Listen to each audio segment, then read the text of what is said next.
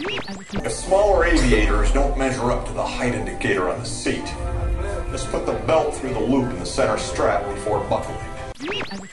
Walt Disney was a dreamer and a doer, a man who cared about the world and its problems. Let's have some fun creating the future, shall we? Nemo,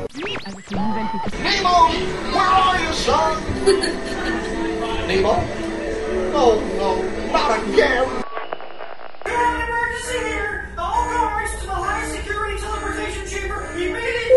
That means you recruits. Now move it. W W Radio, your information station. Hello and welcome to the WDW Radio Show, your Walt Disney World information station. I am your host, Lou Mongello, and this is show number 97 for the week of December 14th, 2008. This week, we're going to explore in detail not one, but two of Walt Disney World's most well themed resorts as we take an in depth look at Disney's Port Orleans, Riverside, and French Quarter resorts. Joining me from merry old England is Andrew Willey, creator of one of the most in depth online resources about the resorts. Together, we'll discover and help you learn more about not just the rooms, amenities, and ways to get the most out of your time there, but the incredibly detailed, Imagineered backstory and interesting history of these properties. It's a fun, informative look at two resorts that offer two unique experiences and lots of wonderful time outside the parks. I'll play some more of your voicemails at the end of the show, so sit back, relax, and enjoy this week's episode of the WDW Radio Show.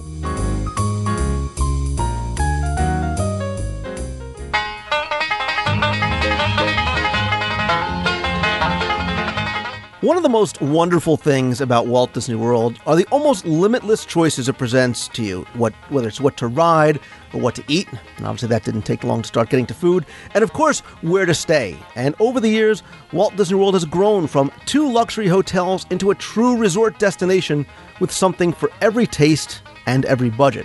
And they really created and defined what themed resorts are today, having pioneered that model beginning with their designs in the late 60s. And now today, we have about two dozen resorts to choose from, from the sophisticated elegance of the Grand Floridian to the whimsical fun and charm of Pop Century and everything in between. And the variety of resorts afford people not only the ability to choose based on price and value, but theme as well. And two of the very best themed resorts, and often values, are actually sister resorts, as they both operate under the Port Orleans name. And of course, I'm talking about Disney's Port Orleans Riverside and French Quarter resorts. And today, we're going to explore their history, their services, their amenities, their rooms, their benefits, and so much more, including some tips and tricks on how to get the best experience out of your stay there. And joining me this, me this week from across the pond, as they say, thank God for great technology, is Andrew Willey. He is the creator of PortOrleans.org, an unofficial website dedicated to what I have to believe is his favorite resort on property, which is why I invited him to come on. That, plus, I think his English accent is just very cool. So, Andrew, welcome to the show. Thanks, Lou. Glad to be here. So, okay, Andrew, tell us a little bit where you're from. Obviously, your accent is not from um, South Jersey anywhere.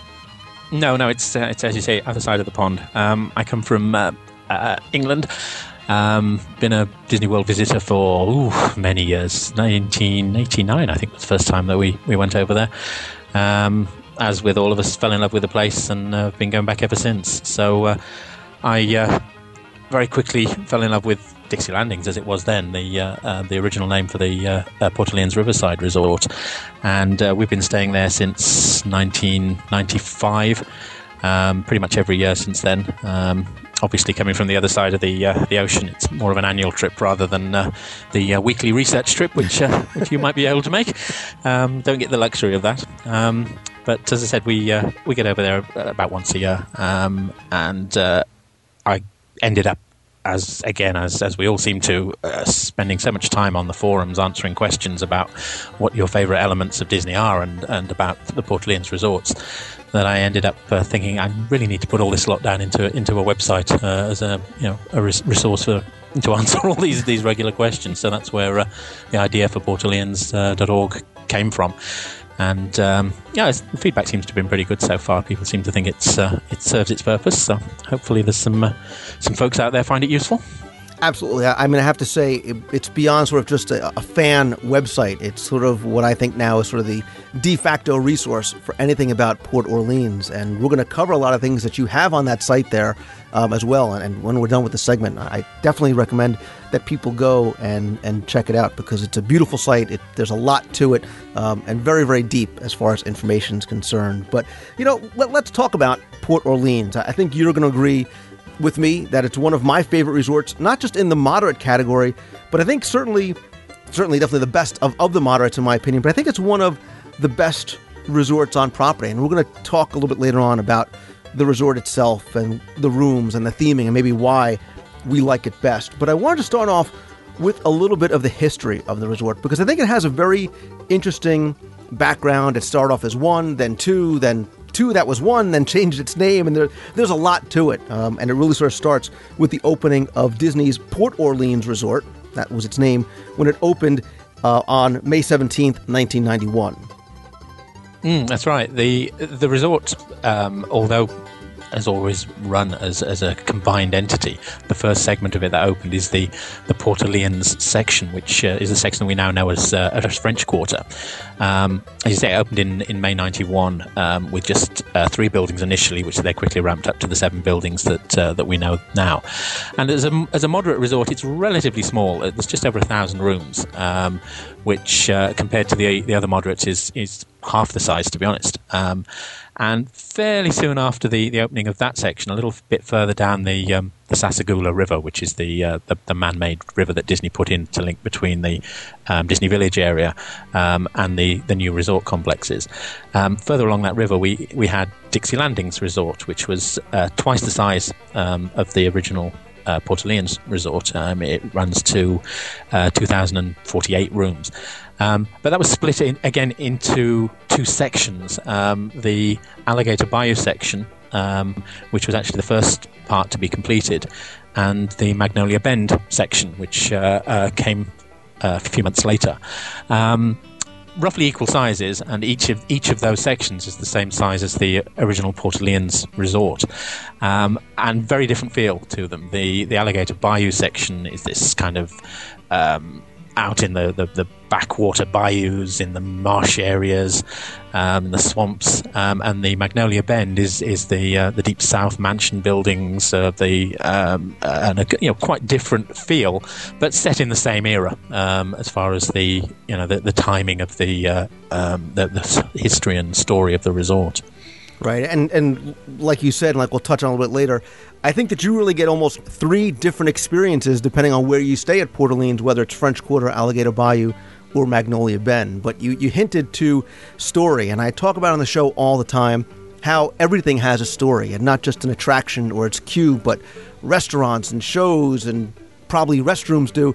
And believe it or not, what a lot of people I think don't realize, Andrew, is that Port Orleans has a very, very detailed and deep and long story that goes with it, and one that attaches itself sort of to French Quarter, obviously Port Orleans first, and then over to Dixie Landings. Tell us a little bit about some of that that backstory.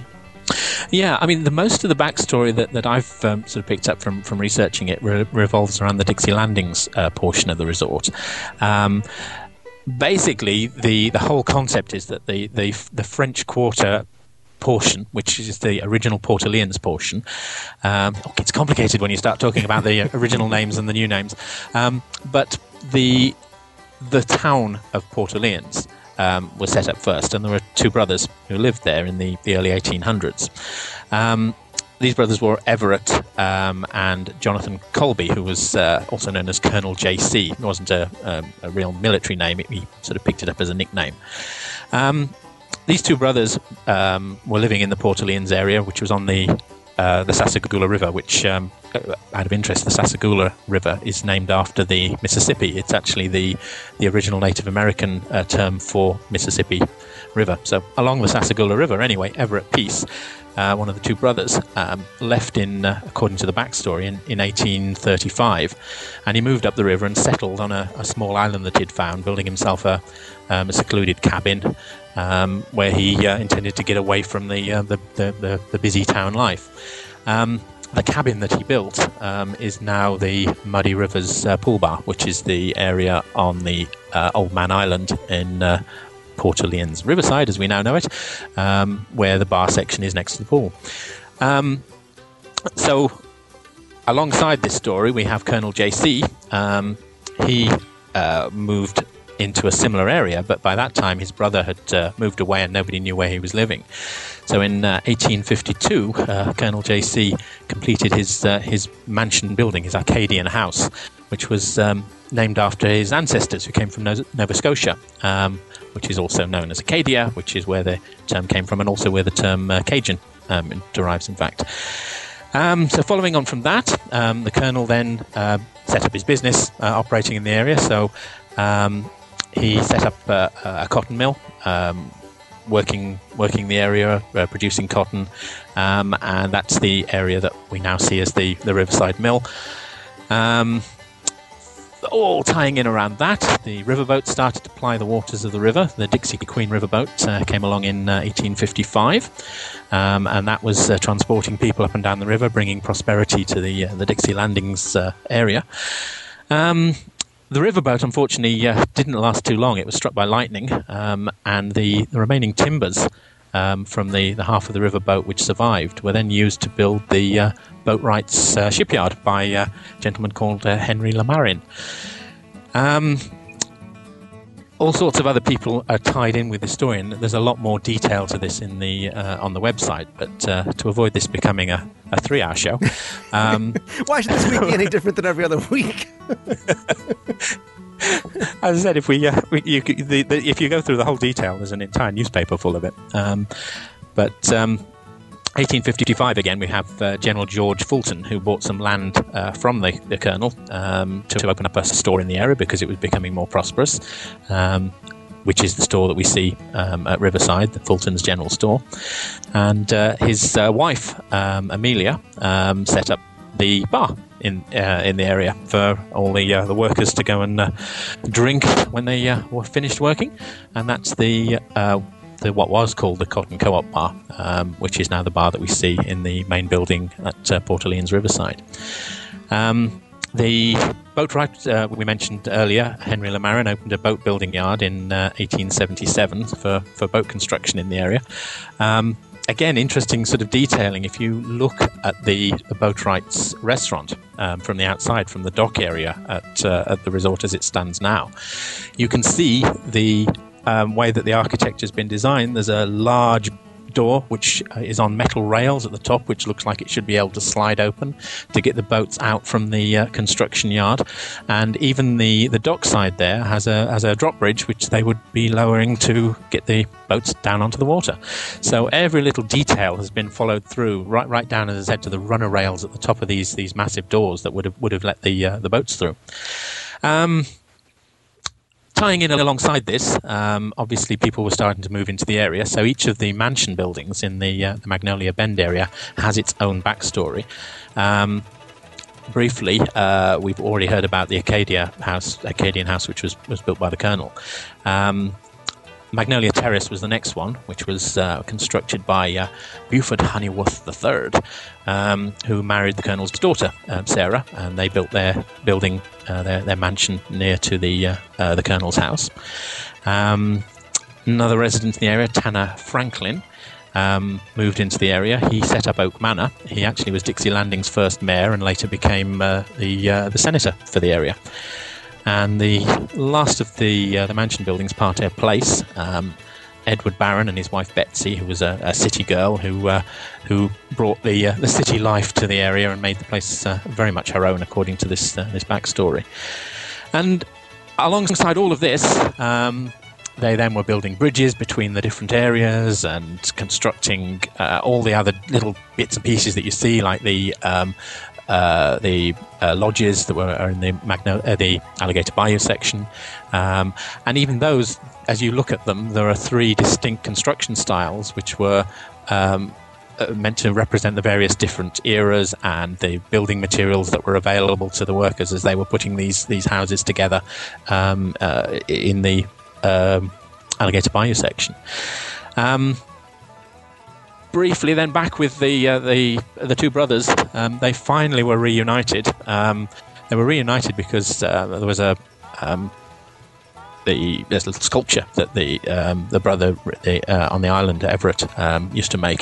He, he, gave to children who came over to the island who played in the. Uh, the, the, the, water hole that he got there, and uh, that, which of course became a swimming pool, um, and this got back to uh, to JC, Colonel JC, and he noticed the inscriptions on it and realised that this was uh, this was his brother. So they were reunited, and the whole story came came back full circle. And the bridges were built over to uh, to Old Man Island, and uh, everybody got reunited. And uh, that's, in a nutshell, the, the background story to to the um, original concept of the resort it's changed somewhat over the years, particularly with the uh, the change in naming. Uh, a lot of the backstory detail has been sort of reduced in importance, um, and some of the, the names that um, that were in place uh, have been changed, such as the the references to the American Deep South, um, the cotton trade. Um, Disney obviously had their concerns um, about some of the implications that were uh, were there. Um, so references to the Cotton Co-op Bar, for example, um, is no longer referred to in the same way, and the, the cotton mill is now the Riverside Mill. So it's changed slightly, but that, that story is still there, and the, the way that everything was put together, you can trace back to this uh, this original story. And this is just one of the things that I find so interesting and so fascinating, and this is why nobody does it like Disney does, because they built, like you said, such an intricate backstory. And again, I'll refer people over to your site where they can read through exactly uh, how the story sort of plays out in even more detail. And there's, you know, sketches and images and photos that they created to make this sort of, you know, reality to associate itself. And again, like I said, we've seen it with attractions, you can understand it. But to build something so detailed into a resort, you know, you almost would say, you know, why would they do it? But, you know, especially since I think, Andrew, most guests never realized it because the only place that you can really sort of see the story told to you was in the old Sassagoula Times. Uh, and now, you mm. know, you kind of have to look carefully and everything sort of has, like we always say, there's a meaning and there's a reason and there's a story behind that every little detail that you see. Indeed, yeah. Um, as you say, Disney Disney do this so much with the um, the theme parks and the uh, and the attractions. We've heard with, with Everest and so on the more recent constructions, the amount of background story that's been put into this. But it, you know, it, it, goes back to, to the resorts. There, as, as you've done other resorts as well. Wilderness Lodge, for example, has this fabulous backstory to it. Um, and it it brings a you know just another level that you can enjoy um, the resort on. You can go in, you can stay in the room, you can go to the park, you can go home. Um, but behind that, all these little details like why it's a cotton mill, why there's a water wheel outside, why the Old Man Island is called Old Man Island. You know, all these little details um, that uh, the, the on Old Man Island, the, the, the, water features are a sort of an aqueduct that runs across the, the, the top, and the water pours down from it. That you know, when you're swimming in the pool, you can swim underneath it. But this was part of the um, um, Everett Peace's uh, when he was a recluse. His, his water system it was it was filling up his water butt to uh, um, to you know keep his, his uh, fresh water in. Um, so all of this this uh, this detailing um, everything has a purpose. It's none of it is there just for you know for random effect. There's a whole story to it, and it's uh, it's it makes as you say it makes the difference between something that Disney does and something that another theme park would do. Right, and, and and you know what? If we were to end this segment right here, I would hope that people would be intrigued enough, especially if they like Port Orleans, that they should go and they should take the time to wander the grounds and explore and try and pick out some of these details, whether it be on Old, Old Man Island or back in the main building or over at the River Roost, because now you'll be able to start picking up some of these other details and the significance and, and maybe that light will go on and say, okay, now I see why this is there. This is why it looks the way it does uh, and really hopes to make you appreciate uh, the resort so much more. But uh, let, us talk. You talked a little bit about the names changing and, and some of the other storylines changing. And that sort of ties into a physical change that kind of took place in the resort as well, because in March, or on actually March 1st of 2001, Dixie Landings and Port Orleans went through a bit of a transformation themselves. They were combined uh, sort of in name uh, into one large resort. You saw it starting to take place uh, in road signage, uh, and then officially on April 1st, they've merged to become the Port Orleans Resort, resort with French Quarter and Riverside. And, and maybe we should talk a little about maybe why it happened uh, and and what that meant sort of to guests. Uh, Disney really never made the reasons clear. Uh, they did actually send out letters to guests in February 2001 explaining that there was going to be a change in name. Not really the reason why. When you were talking about the story, there were dates associated with it um, in the mid 1850s, obviously, right before the Civil War, um, during the days of slavery. And I think that's um, some of the reason, like you said, like the Cotton Co-op was named and it was renamed. Um, the Colonel's Cotton Mill was renamed. Now it's called the Riverside Mill. Uh, some of those other changes took place. What about as far as the resorts themselves? What what kind of changes maybe would guests have seen from you know 2000 to 2001? I think in practical terms, um, the changes were actually relatively transparent to guests, unless the guests had gone and were, were, fascinated by this this whole backstory. You would find if you had visited a few years before, you would have received, as you said, the Sassagoula Times newspaper, which would have had pages and pages of this backstory.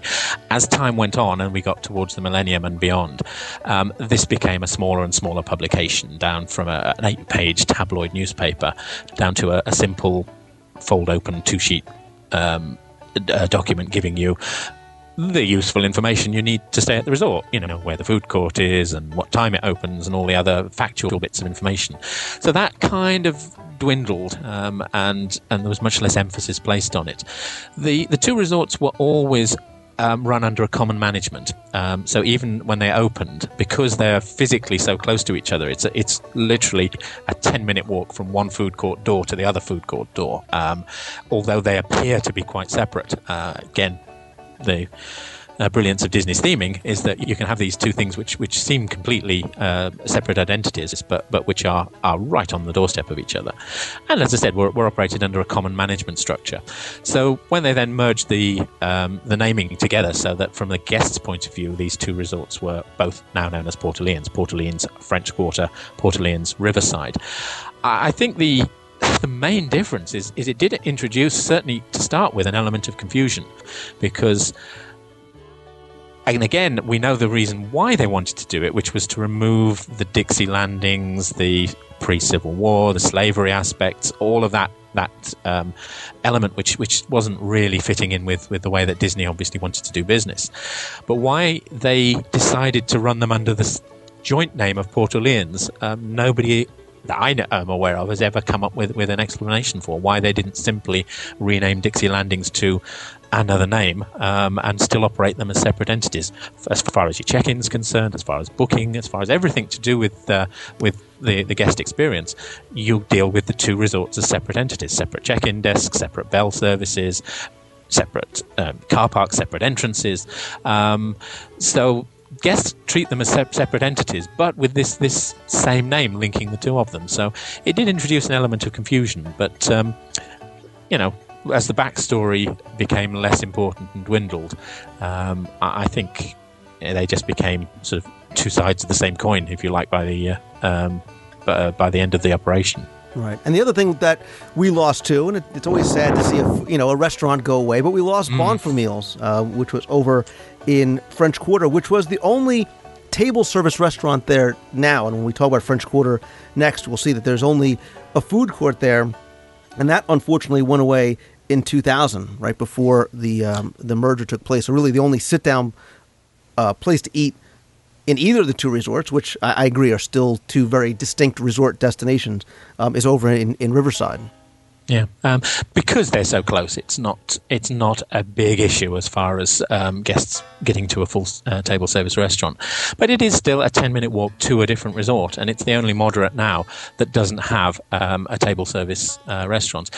and again, because Riverside is so much bigger, um, there are a number of other features of French Quarter which you would expect perhaps to find at a, um, a moderate standard resort, which you have to go over to Riverside.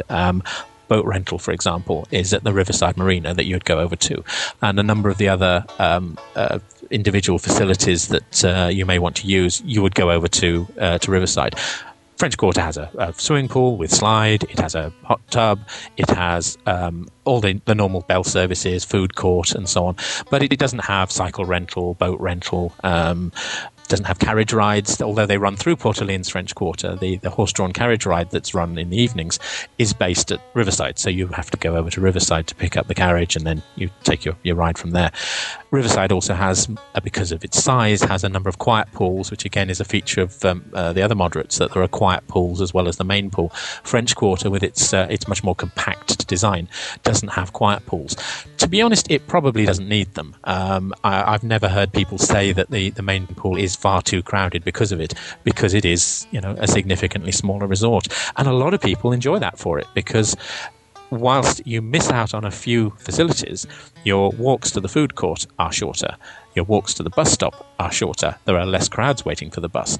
So there's a lot of pluses to French Quarter, um, and it's a lot of people regard it as their favourite moderate for those reasons because it doesn't have the scale of the other moderates, which uh, can sometimes be, uh, um, you know, particularly during the busy times of year, you know, you can get very, very crowded. Right. French Quarter doesn't tend to get that.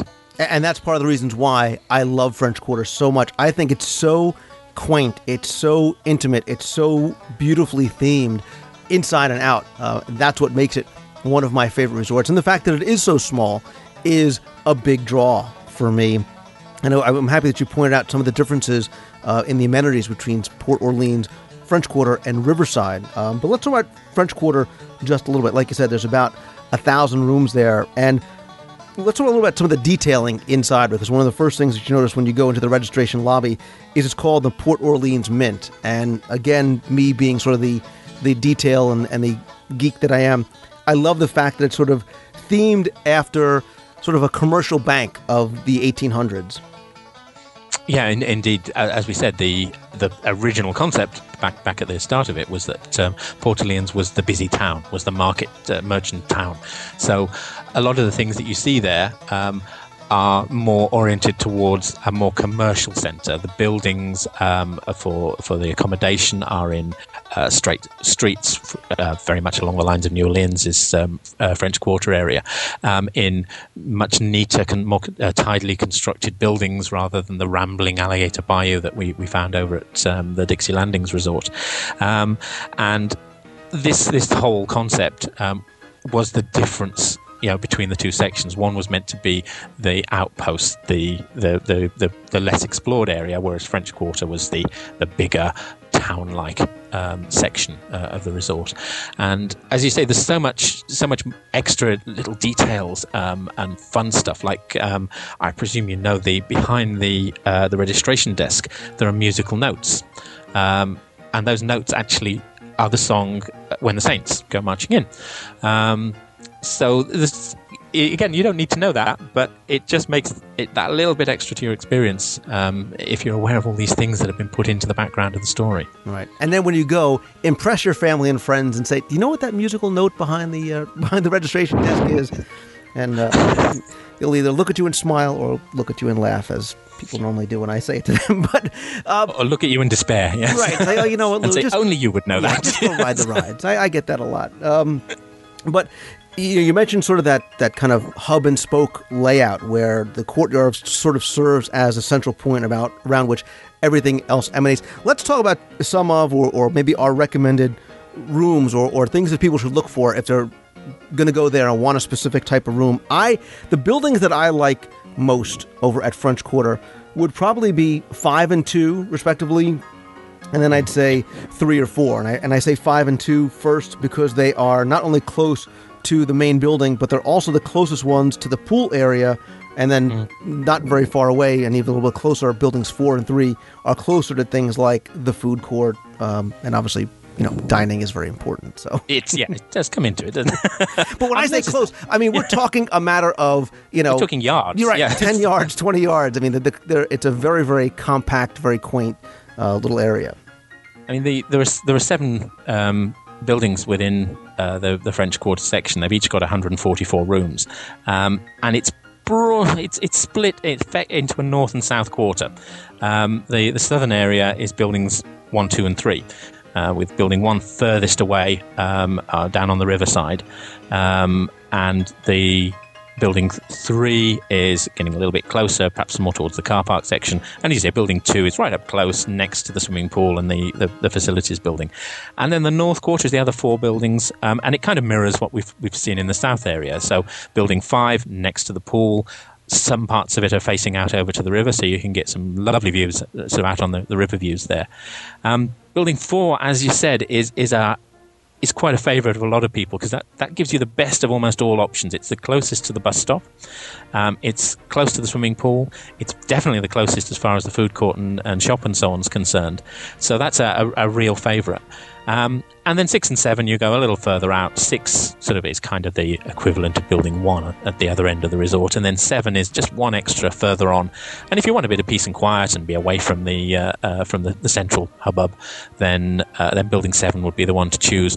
But to be honest, both with French Quarter and Riverside, although these resorts have thousands of people staying there, I think you'll agree it never feels like it. Um, because of the way that it's constructed in these separate small clumps, um, any individual building is has not got masses of people coming in and out of it, and you can step a few yards away from the, the main facilities buildings, and feel that you know you're in a, in a, in a private little resort of 144 rooms, Right. um, or in Riverside's case, you know even smaller. The, the, the Alligator Bayou section is 64 rooms per building, um, and it gives this this lovely peaceful um, air to it, which perhaps you don't get even from the deluxes because they're they're more centralized and the, the buildings are are, are uh, have all the rooms within one area. Um, you tend to find that the lobby becomes congested as people are going in and out and through the lobby all the time. That doesn't happen um, with either with French Quarter or with Riverside.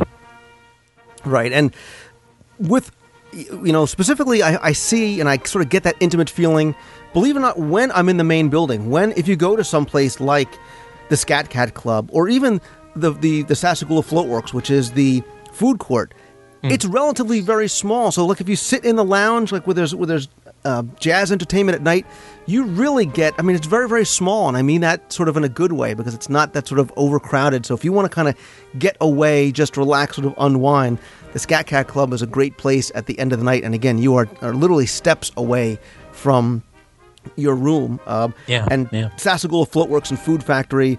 It is a food court. It's got a great sort of Mardi Gras theme. There's a lot of huge sort of uh, Mardi Gras parade float heads in there.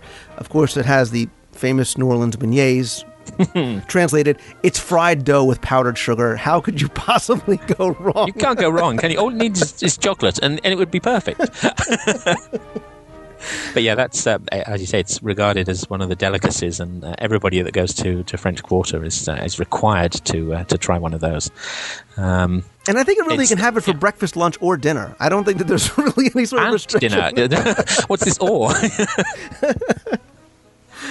But yeah, the, the the food court is um, is much the same, I guess, in, in most respects as the as the other food courts you see around the moderates. It's uh, it's laid out with a series of different serving hatches and so on, a bakery area and and you know um, a section doing pizzas, for example, and, and burgers and whatever. Um, but um, there is, as with all of them, a flavour to the resort. So you get the New Orleans concept and some of the the, the flavouring of the food and uh, the choices that you get. But it's still basically a, a, you pick it up from the counter, take it back to your your, your table to eat um, with your bayonets, as you say. so, Right, and you could. I mean, you can get some. You know, let's just let's be clear. You can get some New Orleans style food as well. They do have jambalaya. Um, I think they have muffuletta sandwiches there all the time too. S- seafood Creole, a lot of things like that. So you they def- definitely sort of infuse that New Orleans Cajun flavor into the food. Indeed, yeah, yeah, very much so. Um, but with um, you know, with with the, the, the as we said before, um, as far as Disney restaurants are concerned, that they don't push it too far. Um, you're not going to find it as an absolutely authentic New Orleans cuisine. It's going to be a Disney representation of it that will appeal to a, you know, a, a, a wider palette. So people don't need to be afraid that they're going to go in there and there's nothing that they'll they'll like to eat. There's plenty of options. Um, you can you can stick with your, your a straightforward cheeseburger if you want to, or you can go for the more more varied options. Um, there is something for everyone. Right. Although I would like to see um, some maybe some shrimp po' boys or you know a bucket of crawfish on the menu. It would be nice. but but let, us move over to um, to Riverside again. Very very Take a little 10, 10 minute walk up the river. and here we are. exactly. Uh, If even ten minutes, a fast walk if you're really hungry. So we- we're going away from the, the Mardi Gras of, of New Orleans Square, so the Jackson Square area, to the antebellum South along the Mississippi. It's a uh, it's a much larger resort. And again, you talked about the distinction between Alligator Bayou being a very sort of woodsy feel to the Magnolia Bend mansions and, and the stories behind that. Do you have a preference? Is there one that you like to stay in more than the other? It's it divides people, to be honest. Um, my own preference is, is Alligator Bayou. Um, it has the same kind of feel to it as somewhere like um, Wilderness Lodge, for example, um, which is that little bit, um, as you say, in the bayou eh, with twisty, turny uh, pathways and streams and uh, lush vegetation, um, and these smaller buildings, um, smaller, you know. In comparison, Right. they're still Two-story, 64 rooms. rel- right, Uh, they're two-story buildings, no no elevators. They're they're much smaller buildings, um, and even the interior of the rooms um, is themed in a more basic fashion. Uh, it's, it's sometimes it's a bit difficult to describe because the uh, the mansion buildings are just that. They are as- they're designed to be uh, a bit posher basically they they have that song of the south mansion building sort of feel to them um, it could have come um, straight out of um, do you know why am I blanking on that film, Gone with the Wind? If it's not a Disney movie, I know you're like No, me. I don't even know what. nothing it to do with. Disney. It's, uh, they can't have made that one. Yeah. Um, so it has that, that kind of feel to it with, with manicured lawns and sweeping staircases and three stories in the center of the buildings and these these um, uh, extension arms off to, to, to the sides of the buildings. They do have um, elevators there. They do incidentally at, um, at French Quarter as well because their buildings are three story as well.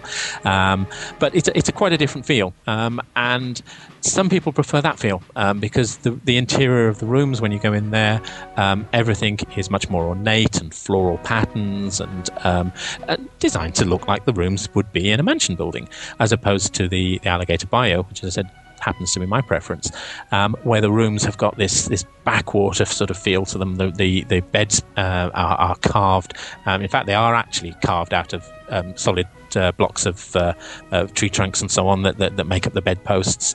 The frames around the mirrors are all um, wood hewn as well. So you get this this very very different feel. The actual amenities, this is Disney, you know, are the same. You're going to have your two double uh, double beds. You're going to have two two uh, two two wash sinks. You're going to have bath and shower. You're going to have television. You're going to have a fridge. You're going to have air conditioning. So the actual things that you will find within the rooms are the same. It's just the way that the decor and the design of them has been altered between the different uh, themed sections. Um, I hear just as many people on the site who adore the mansion buildings, um, who prefer to stay there because of the feel um, of that that um, song of the South Gone with the Wind sort of feel to it, um, and just as many people like the Alligator Bayou. The Alligator Bayou does have one other plus to it, I guess. Um, the it's the one that starts closest to the main food court, and one of the downsides with with um, Riverside is, as we said, it's big. Um, and if you get in one of the far flung buildings of Alligator Bayou, um, if you get in building 24 or 36, for example, these are a good, good walk away from the main building. You could perhaps have a 10 minute walk um, in the morning to go and get your breakfast and then 10 minutes back to your room again. So there is a downside to it, but if you're staying in one of the buildings close to the, the food court area, location is perfect. You've got a quiet pool next to you. Um, the the woodsy feel to it is is is fabulous. The amount of um, wildlife that you get um, just in, in the vegetation around is is fantastic. Thankfully, few alligators, um, but uh, you do get um, you do get your bunny rabbits and frogs and lizards and all the other things sort of running around in the, the wildlife, which is which is fantastic.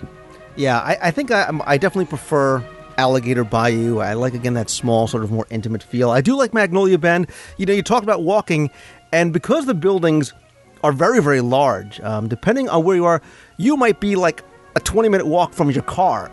you know, if you're on the opposite side, if you have maybe a water view.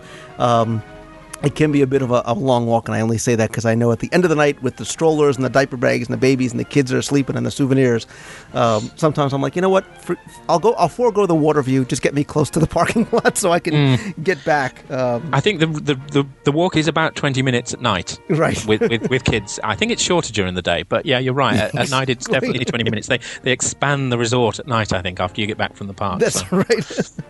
And for people again who are curious, maybe you know which ones, which buildings are closest to the pool areas. Um, Alligator Bayou buildings 27 or 38, Magnolia Terrace on the mansion side uh, is definitely a, a quick walk over one of those bridges over to Old Man Island. If you want to be close to a bus stop, Alligator Bayou buildings 14 or 15, right there again, also closest to the food court.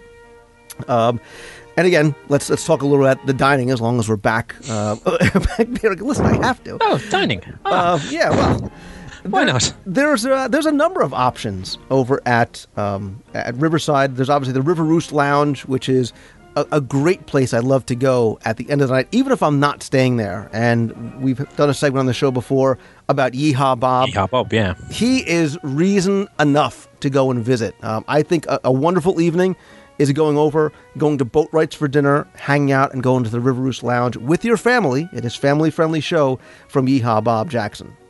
It, yeah, definitely. Um, it, people, as you say, will visit um, Riverside specifically uh, to go and see one of his shows. He, he uh, performs um, most uh, uh, nights. Uh, he, I think it's Wednesday through to Saturday.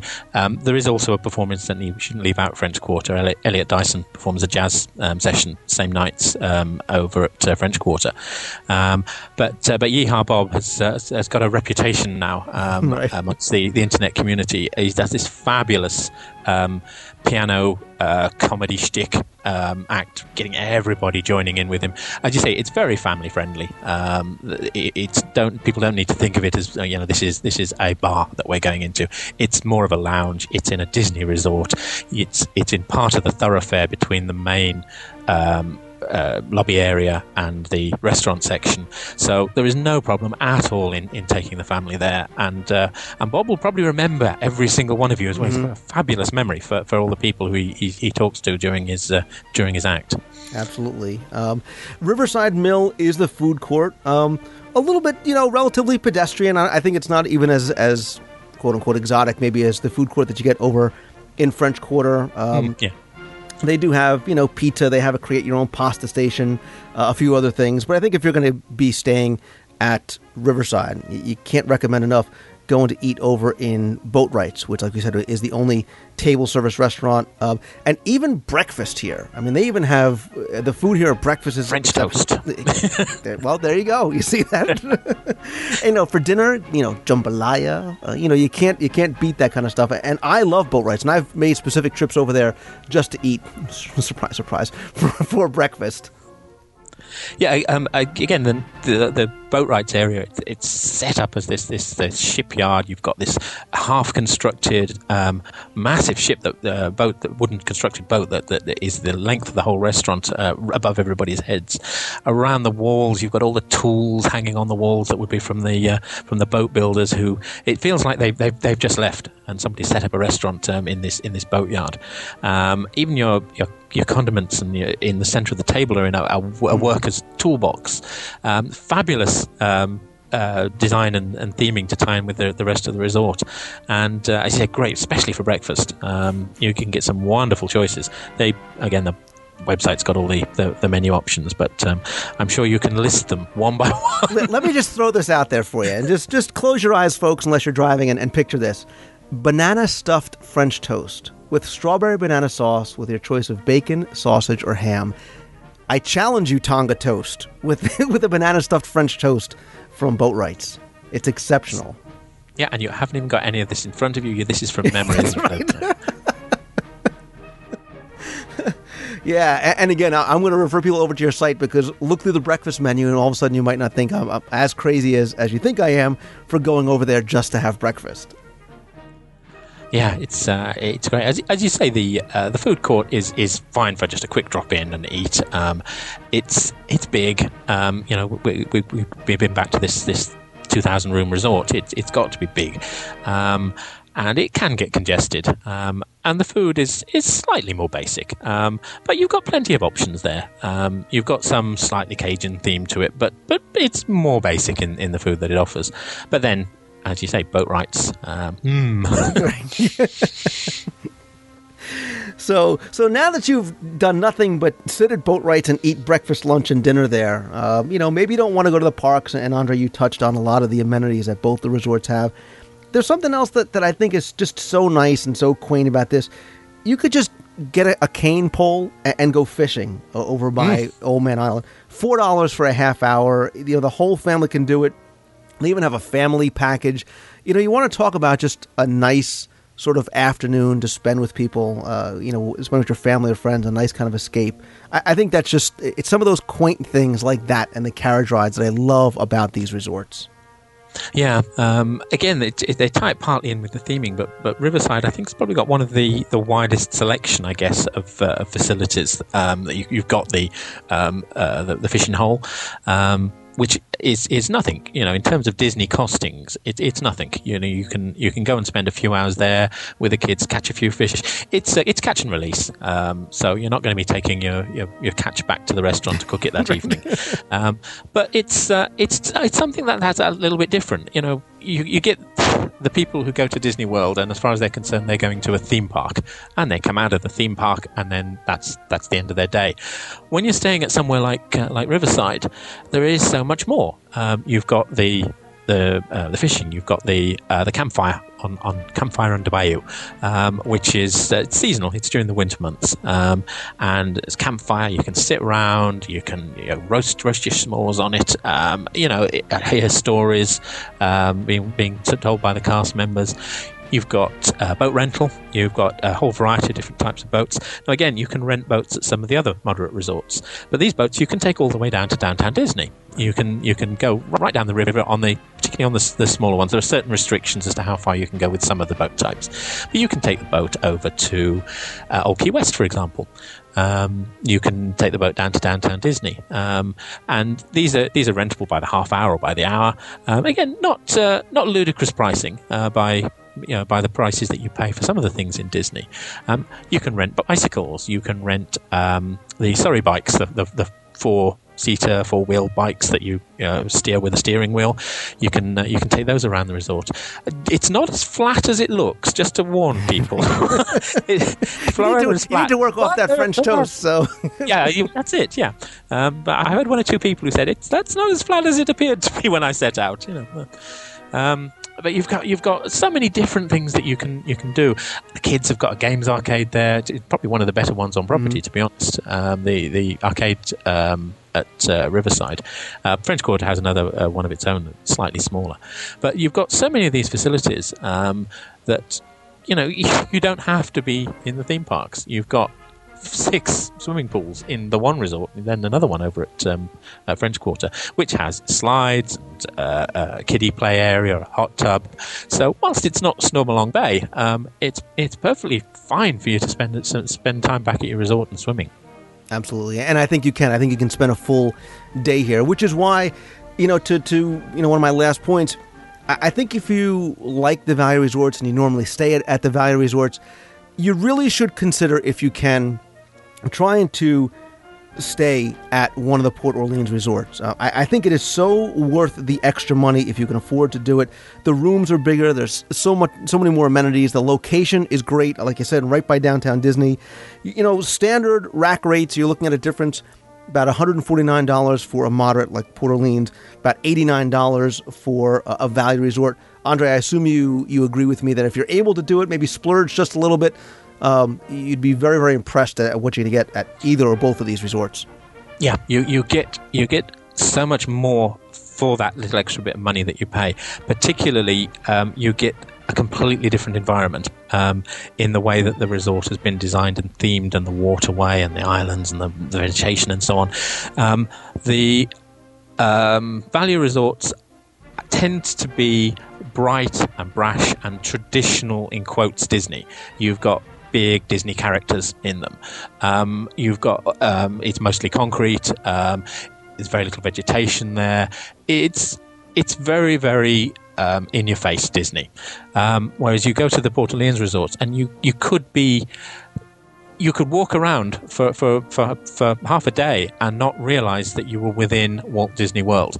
The gift shop obviously has has its uh, share of Mickey Mouse, but apart from that, you don't feel Disney being pressured upon you. You feel the theme of the resort being put on you, which is after all what theming is meant to be about. It's not meant to say I'm in Disney World. It's meant to say I'm in the deep south in New Orleans, on the Mississippi River, wherever the, the particular theme is meant to say. Um, and that's one of the things that's so nice about these. As you move up from the, the values, you become a completely different, uh, in a completely different theme and environment.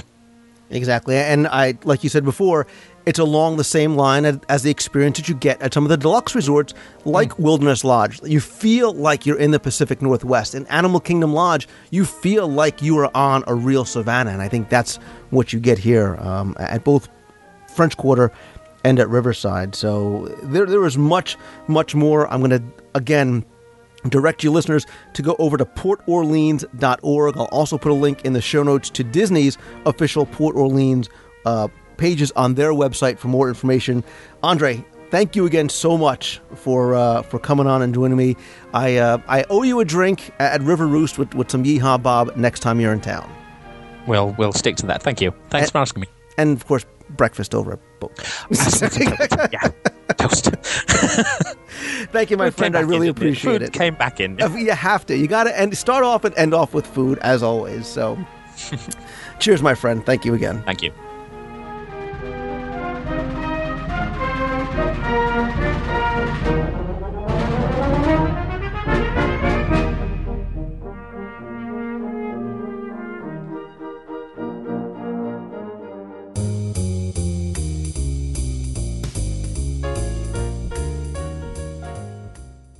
That's all the time we have this week. Thanks very much for tuning in. I hope you enjoyed the show.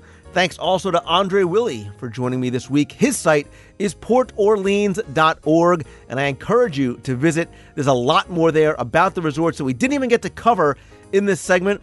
Also, Andrew asked that if anybody wants to help him with the research into the Port Orleans French Quarter side of the backstory, and or if anybody has any of the early Sassagoula Times issues from the original Port Orleans, so if he can see if there's more story there, please email him at admin at portorleans.org or go ahead and go visit his site. Again, that's portorleans.org. Thanks too to everybody who called in this week and emailed the show. Speaking of emails, I promise to get to your emails soon. I'm sorry that I have not gotten a chance to do your emails on the show. I promise they are coming in the next few weeks. Also, I apologize that there was no news this week. I did have to record and produce the show very, very early on because I was leaving to go down to Walt Disney World for Mouse Fest, but I promise as soon as I come back, we'll pick up the news once again.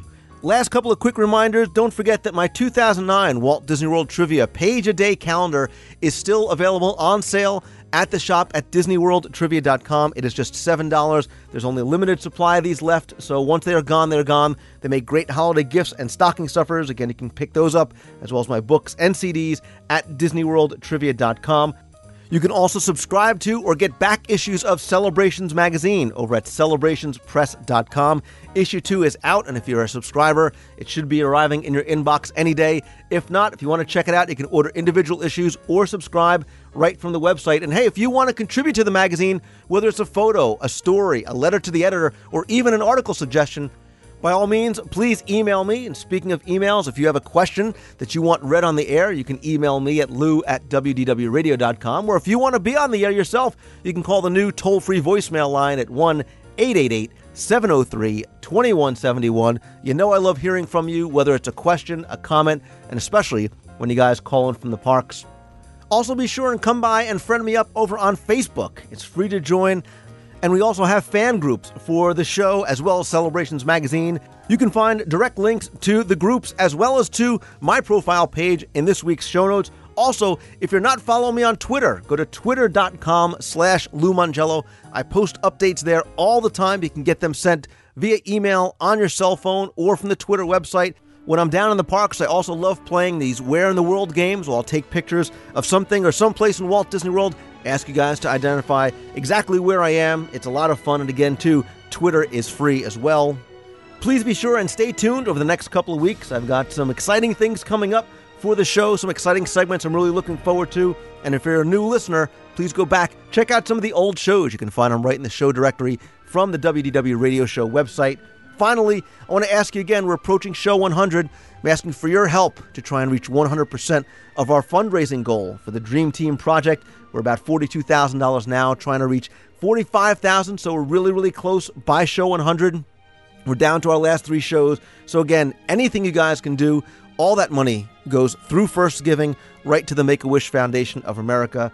And finally, to comment on, talk about the show, please come by the forums at DisneyWorldTrivia.com. There's a WDW radio show forum right in there. There's also lots of different discussions going on. There's more than 30,000 members in our very fun, very friendly community. So I invite you to come by and please say hi. And of course, if you like the show, please help spread the word. Let other people know about it whenever and wherever you can. And of course, everybody, thanks so much for joining me this week. I really do appreciate it. Hope you guys enjoyed the show once again. I you know I have a blast doing this each and every week for you and with you. I consider myself so fortunate to be able to share something that I love and am so passionate about with you guys each and every week. So thank you once again. Hope you guys have a fantastic week this week. Remember to always keep moving forward. So until next time, I'll see ya. And last but certainly not least, big, big, big happy birthday goes out to my wife, Deanna. Happy 29th birthday. Again, thank you for being who you are and for being so supportive. I could never do this show each and every week without your support, and, and the world is a better place because you're in it. So, happy birthday to you. Hi, Lou. This is Marissa from Mocksville, North Carolina. My husband Chris and I are in Disney World right now. We checked into Pop Century yesterday. We've had uh, a great time so far. The weather has been spectacular. The parks uh, have been a little bit more crowded than we were expecting, but uh, the lines were very manageable. Um, I uh, just finished uh, dinner with the family at Boma and uh, enjoyed one of my favorite dishes um, that the world has to offer, which is the chicken and corn porridge and uh, we still have three more days left. So uh, I just wanted to check in and tell you we're having a great time utilizing a lot of the tips we've gotten from your show. And um, sorry that uh, we're here this week and not uh, next week when Fest is going on. Would have loved to have gone to some of the meets, but uh, there's always next year. But uh, that's it for now. So long. Thanks, Lou. Hi, Lou. This is uh, Chad from the Bronx. Uh, fun to be free on the forums and one of your Facebook friends. Um, I'll try not to be long-winded. It's a two-parter. One is that just re- just heard uh, episode 92, and I heard a little uh, thing that you said about um, dropping your rental car off at the Alamo uh, Car Care Center and not knowing not knowing how to get anywhere from there. Just in case you didn't know or listeners didn't know that they have a um, shuttle there that will take you anywhere in the property uh, if you need to. I ran into this when I was bringing my uh, national rent car, which also you can drop there. Uh, I was coming in late Saturday night after it closed, and I didn't know what to do Sunday morning uh, with the car. I wanted to get rid of it as soon as possible, but I also wanted to get to the parks, um, and I didn't know what I was going to do. And I found out that they will take you wherever you want. So we had our breakfast at the Wilderness Lodge, brought the car over right to the car care center, and the shuttle took me and my family straight to the front door at Epcot, and it was a great way to start the day. We might have even beat uh, the bus if we would have taken the bus that way. Just to let you know that. Number two is um, I've been listening to your program for almost a year now. I just got into the Disney Online and Disney Podcast community last December when I got my uh, iPod for a gift. Um, and I just wanted to let you know, listening back to some of your old shows, um, there is a little bit of bittersweetness that I've been hearing. Um, I am a big time, old time Epcot fan. I went to Epcot yearly in the 80s, starting from February 83 when Epcot was just a baby. And I truly miss those old days. And listening to the celebration 25 years um, back in October of last year, I really wish I could have been a part of that. Um, your shows were terrific it's great to listen to all of that. Uh, my all-time favorite show of yours is the interview of the old Dreamfinder. Um, but there is always a, pin, a tinge in my conscience, a little pain in my chest when I feel like I really should have been there. And that was the taste of old Epcot that I probably will never get to see again. Um, but your show was the closest thing that I had, and uh, I appreciate all of those shows around October of 2007, uh, all leading up to that, and your your uh, accounts of what happened at the actual celebration. Wanted to thank you for that, and want to thank you for everything that you do, especially anything old Epcot, and just keep that one little spark. Thanks a lot, Lou. I'll see ya. Hi, Lou. This is Ariel from New Jersey. Just wanted to say that I am calling from the Magic Kingdom right now, and I'm having the time of my life. And I told my family about how wonderful Pecos Bill was since you told us about it, and we're eating here right now. And let me tell you, that was the best burger I've ever had in my entire life. Well, keep up the good work, and um, keep us updated with everything. Okay, bye. Hey Lou, this is uh, John Beal from Zionsville, Indiana, calling um, once again, um, saying that I just happened to sign up for the mini marathon just now, and you know I was a bit hesitant to do it, but I was like, you know what, Lou Mongello did the mini marathon, so you know what, maybe I'll do it. So you know, he inspired me. So unfortunately, it's not in Disney World, but it's it's in Indianapolis, and it's definitely going to be pretty intense. But you know what? You did it, so I think I can do it too. All right, bye. Hey Lou, this is Lou. I'm calling from Walt Disney World. Um, I'm at the O Canada Pavilion, the 360 presentation, um, and just want to let you know that the attraction is working, but the falls are not. The falls out front are dry. They're doing a little bit of maintenance on them and uh, getting caught up on that. So just want to let you know, um, having fun. It is December 3rd. Talk to you later. Bye. On behalf of our entire flight crew, thanks for soaring with us.